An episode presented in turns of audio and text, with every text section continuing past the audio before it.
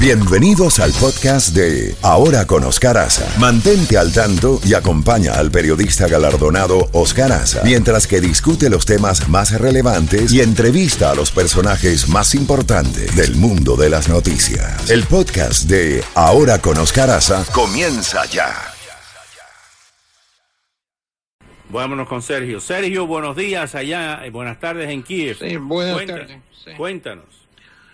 Ah, por favor, em, empiezo con las cifras como siempre eh, en comparación con el día anterior. ah, liquidados ah, 170 ocupantes más, es decir, 39.870. Ah, siete tanques más destruidos, 1.737 en total. Vehículos blindados, nueve más, a 3.959, eh, un sistema de artillería, eh, un sistema, perdón, eh, de, de fuego de lanzamisiles y 258 y cuatro sistemas de artillería, eh, 880. Eh, medios antiaéreos, uno más, eh, 117 eh, un helicóptero más eh, 189, eh, aparato no guiado volable eh, 3 más eh, 722 y eh, vehículos de diferente tipo 2835 ahora, es decir, 3 más y 2 más eh, unidades de la técnica especial y la suma total es 75 para hoy. Ah, bueno, se confirma también lo que yo decía mm, ah, hace unos días de que ah, Rusia trata de reclutar a los ciudadanos de otras exrepúblicas soviéticas en Asia Central, especialmente en Uzbekistán, en Kirguistán y también eh, recluta en su propio territorio, en cárceles, recluta a delincuentes, eh, eh, prometiéndoles la libertad. Ya, ya hay casos cuando cayeron muertos o prisioneros esos delincuentes y, ya se conocen sus nombres, sus apellidos.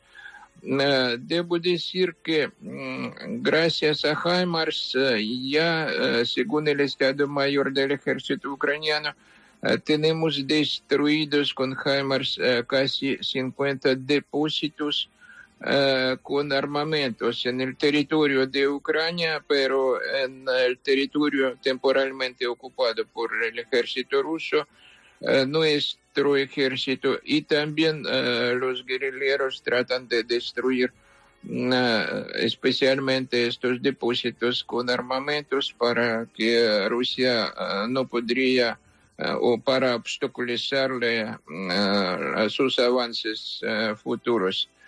Eh, Mientras tanto, eh, en, eh, en, la, en eh, la territoria ocupada, en poblaciones ocupadas, eh, a- a Rusia, los militares rusos no solamente queman cereales, sino también hay casos cuando se queman libros en ucraniano, eso en bibliotecas, eso en las universidades, en otros centros de la, del territorio ucraniano ocupado. Eh, también eh, tenemos signos de que algunas exrepúblicas soviéticas, ahora estados eh, independientes, tales por ejemplo como Kazajstán y Moldova, ya ah, están preocupados que podrían ser próximos después de Ucrania. Y aparece la prensa de Kazajstán y Rusia pretende hay que recordar al difunto Zhirinovsky con sus eh, consignas de que eh, el territorio del norte de Kazajstán eh, debe pertenecer a Rusia. Y lo mismo prácticamente dijo ayer la presidenta de Moldova, porque dijo que Rus si, si los rusos logran ocupar Odessa, mm, entonces Moldova mm, sería amenazada, estaría amenazada por, por, por Rusia. Y debo decir que, por ejemplo, hoy lanzaron 13, muy por la mañana, lanzaron 13 misiles contra la, contra la ciudad y la provincia de, de Odessa.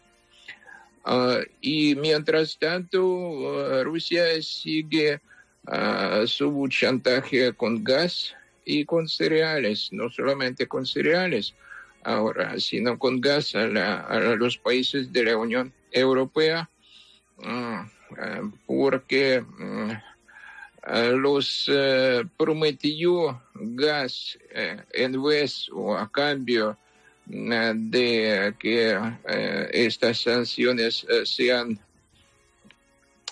minimizadas y, y, ahora y ahora sigue esta política pero bueno ya conocemos esta política de chantaje de Rusia hace muchos años lo conocíamos todavía dentro de la Unión Soviética lo mismo pasó en el año 90 con la República Lituana.